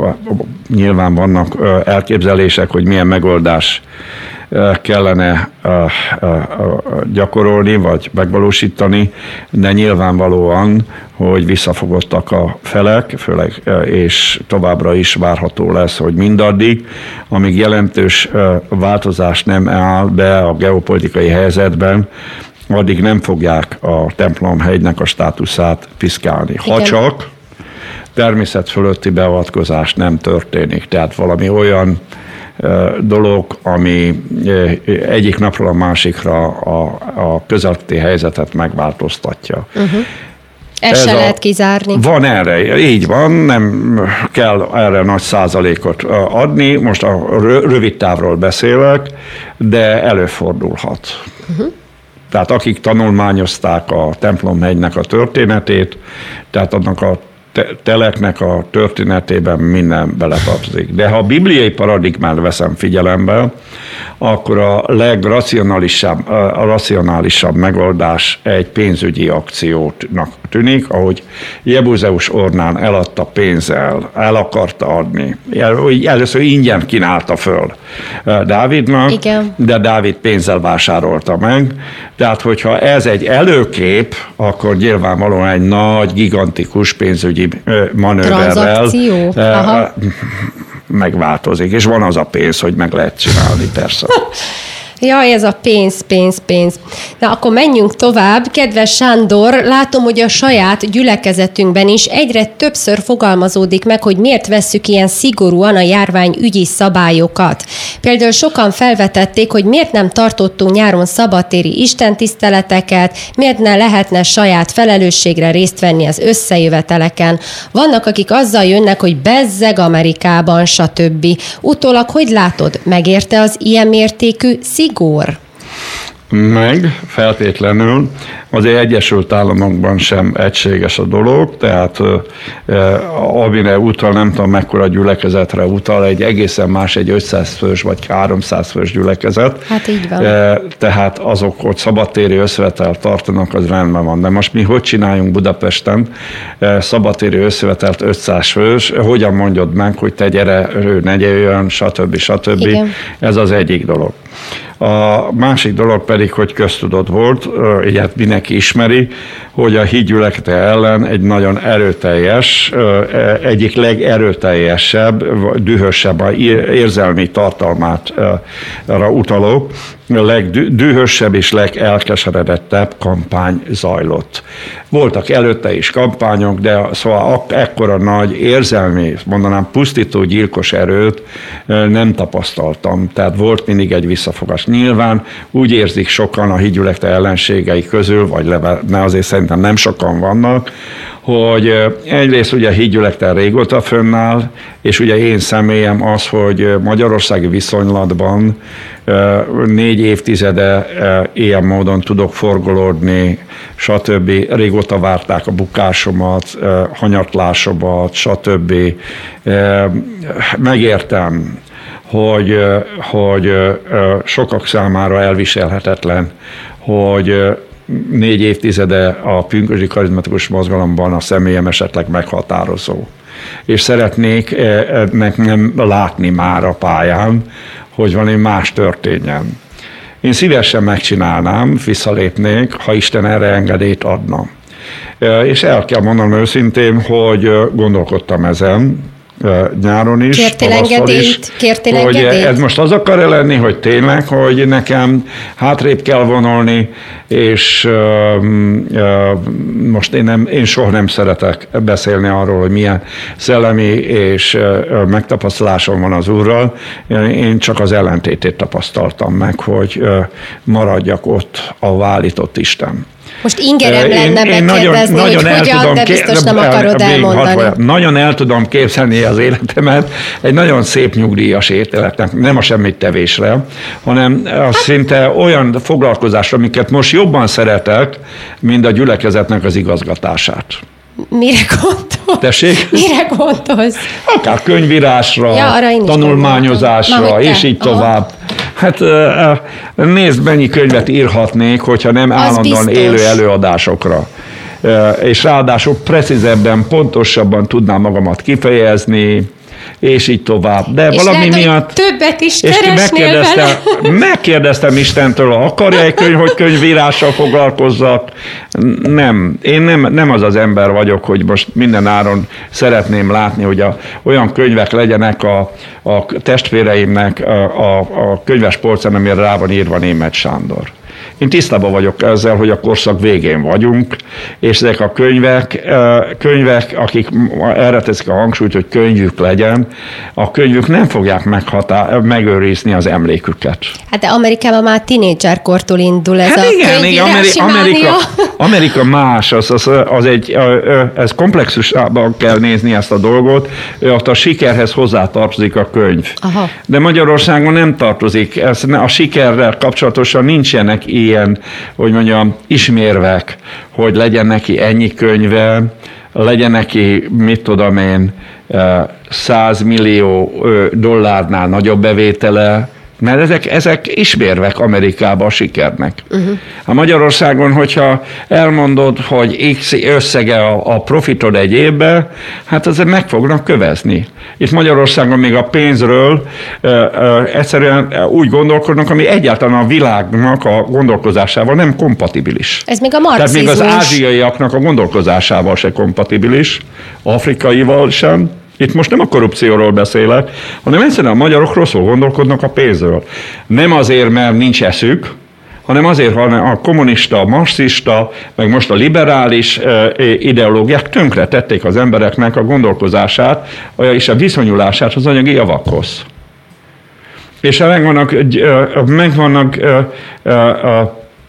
keseredve, hogyha egy ember előáll, akár most a világi szférába, és a sikerét elmondja, hogy ennyiből a vagyomból ennyi, ennyit tudott kihozni. hogy lett milliárdos.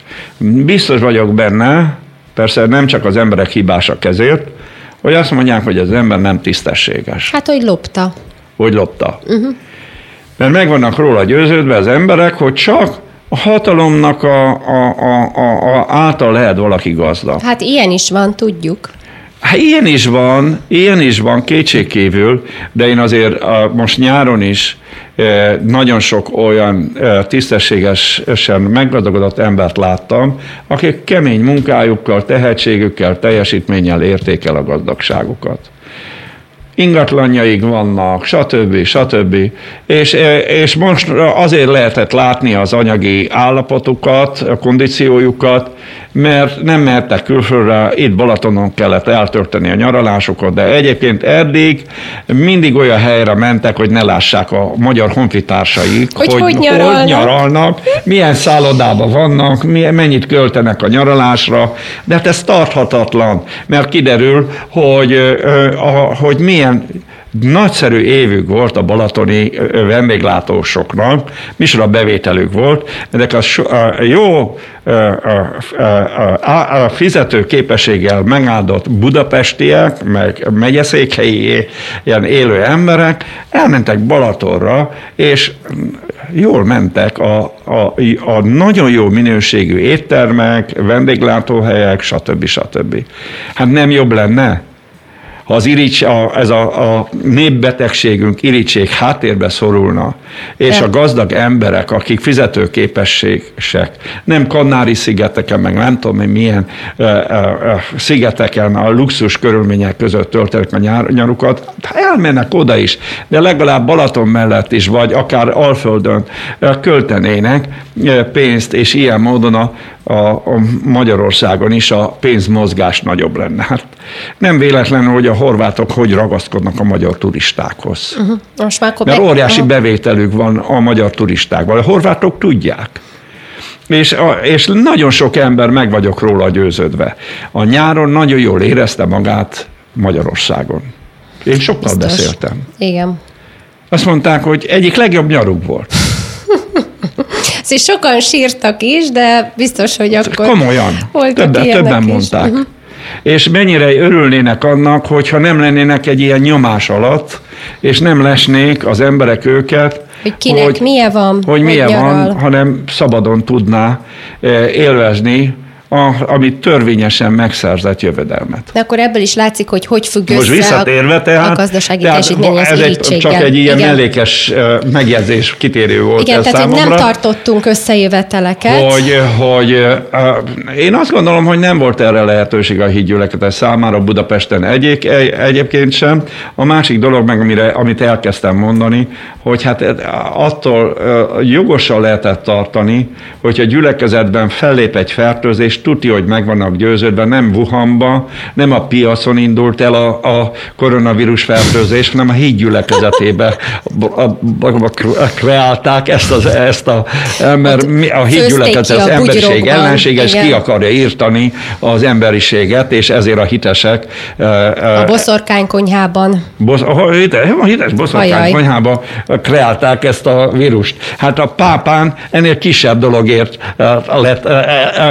a pápai gyülekezet pelengé, kipelengérezve, tehát ez benn volt a levegőbe. És hát ugye egy-két jelzőt ezt nem akarok mondani, tehát csőre töltött gépfegyverrel várták, hogy mikor, mikor érkezik hozzájuk előre olyan hír, hogy a Hit Gyülekezetébe kitört a, a vírus fertőzéseknek nagy száma, fertőző gócpont, és hát hála Istennek, hogy ezt nem tudtuk megadni, illetve nem, nem jött ez létre, és azt gondolom, hogy mindenféleképpen a közegészségügynek a szolgálatába állította magát a Hit Gyülekezete, a, fegyelmezés, a fegyelmezett magatartása által.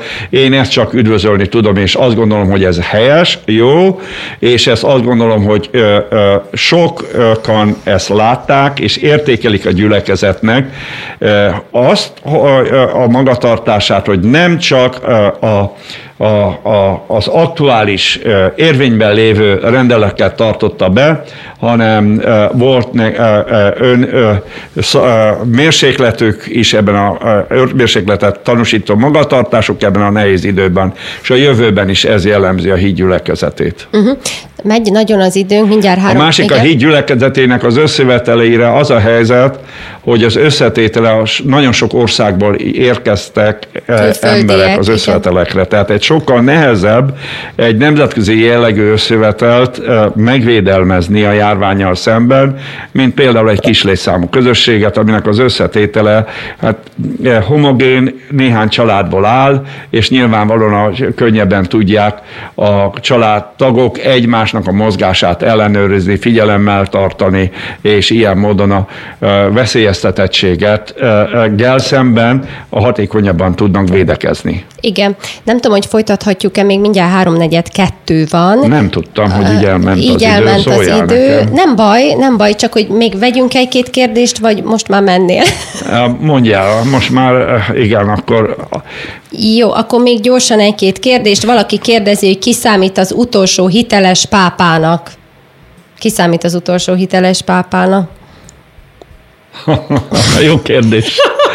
Milyen szempontból a hitelességet kér, tehát Biblia szempontból, vagy maga a, a szervezetnek, a hát katolikus ez, egyházatnak a belső struktúrája szempontjából. Ez nem csak bibliai szempontból lehet tehát és érdemes vizsgálni. Nem akarok vizsgálni. Beleavatkozni, tehát beleütni az óromat, hogy ki, az nyilvánvalóan azt látom most, tehát mint kívülálló, hogy a katolikusoknak egy része a Benedeket tartja pápájának továbbra is, a másik része pedig Ferenc pápának, és a Ferenc pápa ezt tudomásul vette, hogy gyakorlatilag a katolikus egyháznak ilyen módon az orientációja megosztott, és e- ebben azt gondolom, hogy az általat a említett Szodoma című könyv, mert ugye magyarul másképpen jelent meg, azt hiszem Vatikán, a Vatikán kínos, kínos titkai. titkai. Ez egy finomított, mert ez, ez, ez nem általános problémát jelez ez a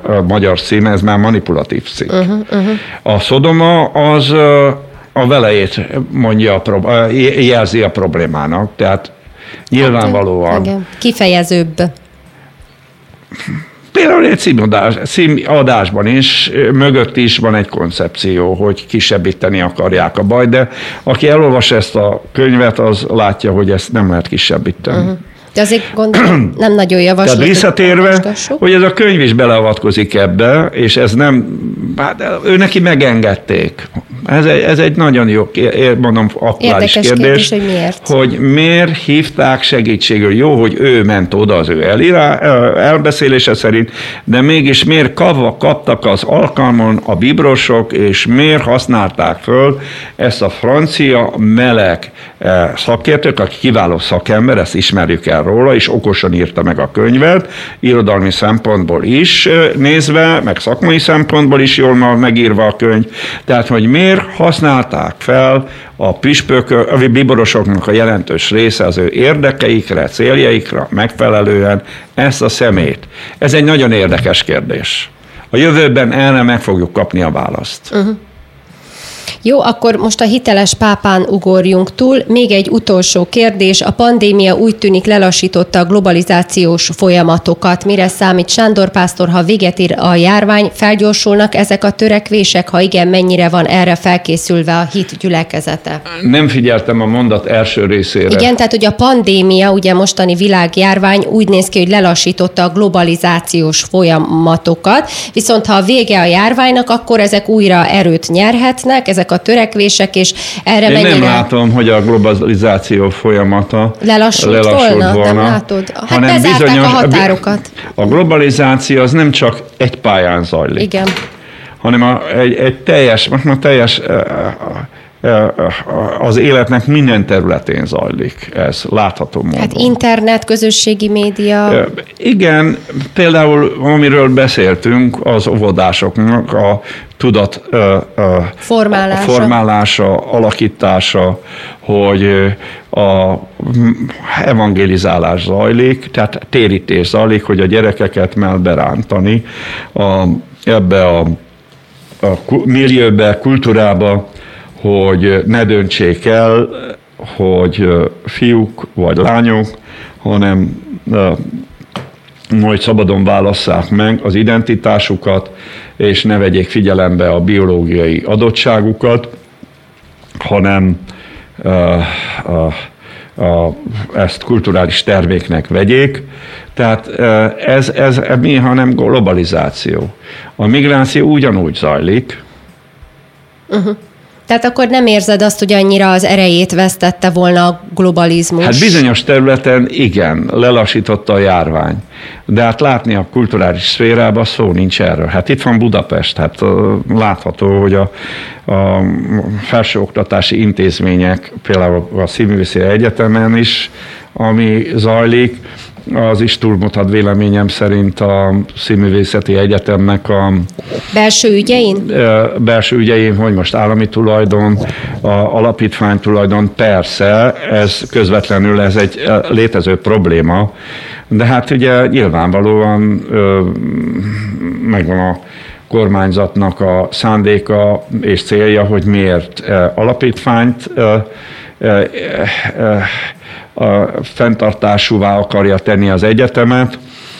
Nem akarok ebbe belemenni, nyilvánvalóan, hogy itt politikai szándék van, lehet ez, ezen vitatkozni, de hát az állam, ha nem akarja fönntartani, hát törvényesen megválasztott kormányról beszélünk, joga van ö, ilyen változásokat létrehozni, és hát látható módon, hogy az, a, a, az ellenállás, és ismerve Magyarországnak a tradícióját, az, azért azt látni, hogy itt nem csak magyar szereplők vannak ebben a történetben. Uh-huh.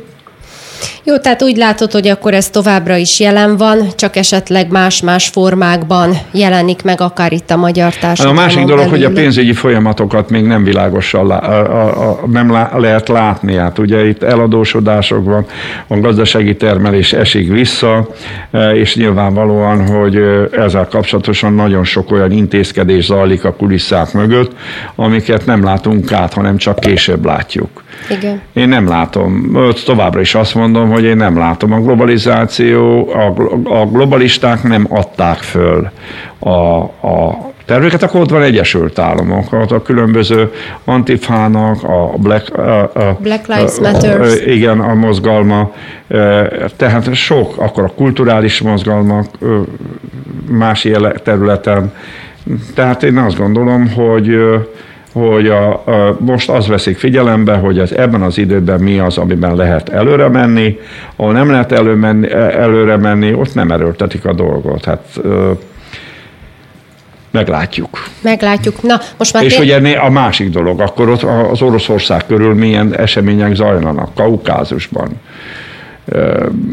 Örmény, Azerbajdzsán, akkor Kirgisztánban. Ezek, ezek, ezek nagyon fontos események a, a, a globalizmus szempontjából is. Uh-huh, uh-huh. Mert egyértelműen, hogy minél több ilyen területet akarnak kikapcsolni Oroszországnak az érdekövezetéből.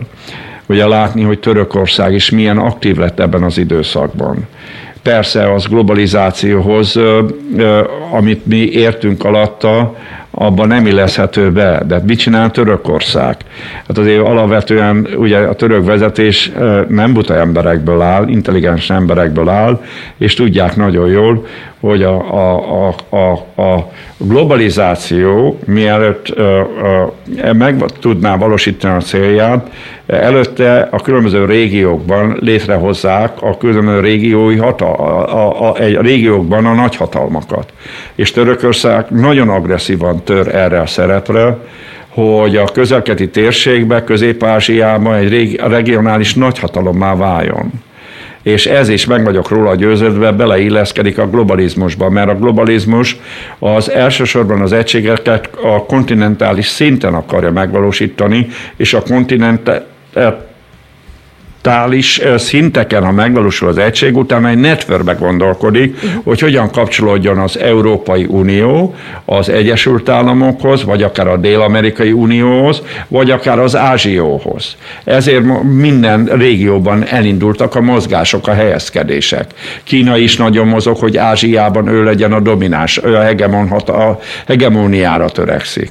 Közel-keleten látjuk, hogy Törökország az, most jelen pillanata szinte nagyobb veszélyt jelent, mint Irán, de igyekszik az Iránnal összefogni, mert látják, hogy az Iránnal a összefogással egyértelmű. Akkor az arab-izraeli közeledésnek is ez a lényege, hogy a Szaúd-Arábia és Egyiptom nem akarja elveszíteni a regionális pozícióját, tisztségét, és azt látja, hogy ezt Irán nagyon gyengíteni akarja, Törökország gyengíteni akarja, ezért, mivel hogy ezek mind Izrael ellenesek, ezért összefognak Izraellel. Tehát itt nem barátságról és szeretetről szól a történet, uh-huh. hanem a különböző helyezkedés. Hatalmi harcok. Az érde, a hatalmi érdekeknek megfelelően elindult egy új regionális rendszernek a kialakítása. És hogy ez vajon hova fog és, kifutni? És ez, ez abszolút nem idegen a globalizációtól. Mert uh-huh. újra mondom, a, a keresztények úgy képzelik el a globalizációt, meg a világ egyesítését, hogy minden egy, egyforma lesz egység. Szó nincs Igen. erről. Ezt lehet, hogy akarták valamikor, de rájöttek erre, hogy ez nem fogják tudni megvalósítani. Ezért megváltozott a, a, a, a filozófiája a globalizmusnak, uh-huh. tehát a különbségeket jobban tolerálni fogják, és a régiókban, akik e, nyilván nyers az érdekeiket úgy tudják érvényesíteni, vagy összehoznak egy olyan szövetségi rendszert, mint a vé négyek, mert egyik se tudott volna a, az, a német, a francia, francia. szövetséggel szemben ellensúlyt képzelni. Lengyelország képtelen lett volna egyedül. Ajaj. Csehország nem tudott volna. A Szlovákiáról nem is beszélve. Magyarország se tudott beszélve. volna. Tehát ezért ők megértették időben, és ez helyes volt már harminc éve, ezt, ezt, ezt, ezt, ezt el kell ismerni, hogy az antalék is ezzel tisztában voltak, hogy ez a francia, német tengely. Össze, tengelyel összeborulással szemben nem ö, ö, tudnak egyenként, hanem össze kell fogni. És hát ilyen módon látni, hogy ez eddig működik. Uh-huh, uh-huh. Addig működik, szerintem még olyan vezetőjük van, mint egy, egyik olyan vezetőjük van, mint Orbán Viktor. Uh-huh. Tehát, és nyilvánvalóan minden országban, mint Lengyelországban, Csehországban is meg vannak olyan politikusok, akik ezt nagyjából, ezt a koncepciót támogatják. Igen. Tehát és ezt látni világban, Afrikában is ezt látni. Tehát ez, a világ ez erre készül. Mindenki érti ezt, hogy a világ milyen irányba fog menni, de a, a részleteken, mondják, a részletekben rejlik az ördög, de most a helyi szinteken, vagy a regionális szinteken mennek a kőkemény hatalmi küzdelmek, birkózások. Uh-huh. Ma látni, hogy Oroszország, Törökország között, mert a törökök ugye régebben az Azerbajdzsán a orosz érdekszférához tartozott, Kirgisztán orosz szférához tartozott, és látható, hogy most például ezt a, a, a, a bonyolult helyzetet az oroszoknak, hogy, hogy az örmények, ha teljesen az örményeket fogja támogatni, végleg elesik Azerbajdzsántól, és véglegesen Azerbajdzsán török befolyás alá a kerül. Tehát azért ők próbálnak békíteni, mert ha ők közvetítésükkel tud kibékülni Örményország, Azerbajdzsán, akkor az oroszok a befolyási övezetüket ugye változó mértékben, mert örményeknél jobban tud érvényesülni, de Azerbajdzsánban is meg tudják tartani, és ilyen módon a törökök felé tudnak egy fékező erőt képviselni. Kirgisztánban egyre kevésbé, de Azerbajdzsánban igen. Akkor ott van még Kazahsztán, Grúzia. Ugyanenek a problémák. És ráadásul nem csak ott Törökország van benne a versenyben, ott van Kína, és ott van Egyesült Államok. Tehát ez a, a közép-ázsia kulcskérdés. Na, hát ez a... Akkor ott van Afrika. Úgy van ott a déli, közép és, és, és az északi részein is. Látni mindezeket a csoportosulásokat. Egészen a, ne gondoljuk, hogy Afrika nem tényező, nagyon komoly tényező, mert nagyon sok nyersanyaga van, és mindegyik nagy hatalmi rendszernek, akár a nyugatinak, akár az ázsiainak nagyon nagy szüksége van Afrikára. Uh-huh. És Afrikának a, szerintem a jelentősége a jövőben csak nőni fog. Uh-huh. Nyilván nagy kérdés, hogy ezek a folyamatok tényleg hova vezetnek, és hogy lesz ebből az a globalizmus. Hát tudod, a Bibliát elolvasod, Jelenések tizenhárom tizenhat, jó, Dániel ennyi. Könyvét, akkor tudod, hova fog vezetni. Házi feladat, elolvassuk. Most már tényleg nagyon elment az időnk, úgyhogy muszáj lezárni a beszélgetést. Nagy szeretettel köszöntöm a, a, a, és búcsúzzok a hallgatóktól, hallgatóktól még egy és kérem, hogy nagyon-nagyon-nagyon vigyázzanak, őrizzék meg az egészségüket, és bízzanak abban, hogy szellemi egységet még ha intenzívebben tartsák meg, és az a kérésem, nyomják meg a mobiljukat most, és beszélgessenek egymással. Ne süppedjenek bele a magányba, az elszigeteltségbe, mert az nem tesz jót se lelki szempontból, se fizikai szempontból, se társadalmi szempontból. Tehát kommunikáljanak egymással, és különösen akik kiesnek a virtuális világnak, a, vagy az internetnek a hálójából. Nem tudják az online istentiszteletünket nézni. Fedezzék fel ezeket a hívőket a környezetükbe, és tegyenek meg mindent, hogy az ige bejusson az otthonukba, a szívükbe, akár a rádió hallgatók is nézenek körül.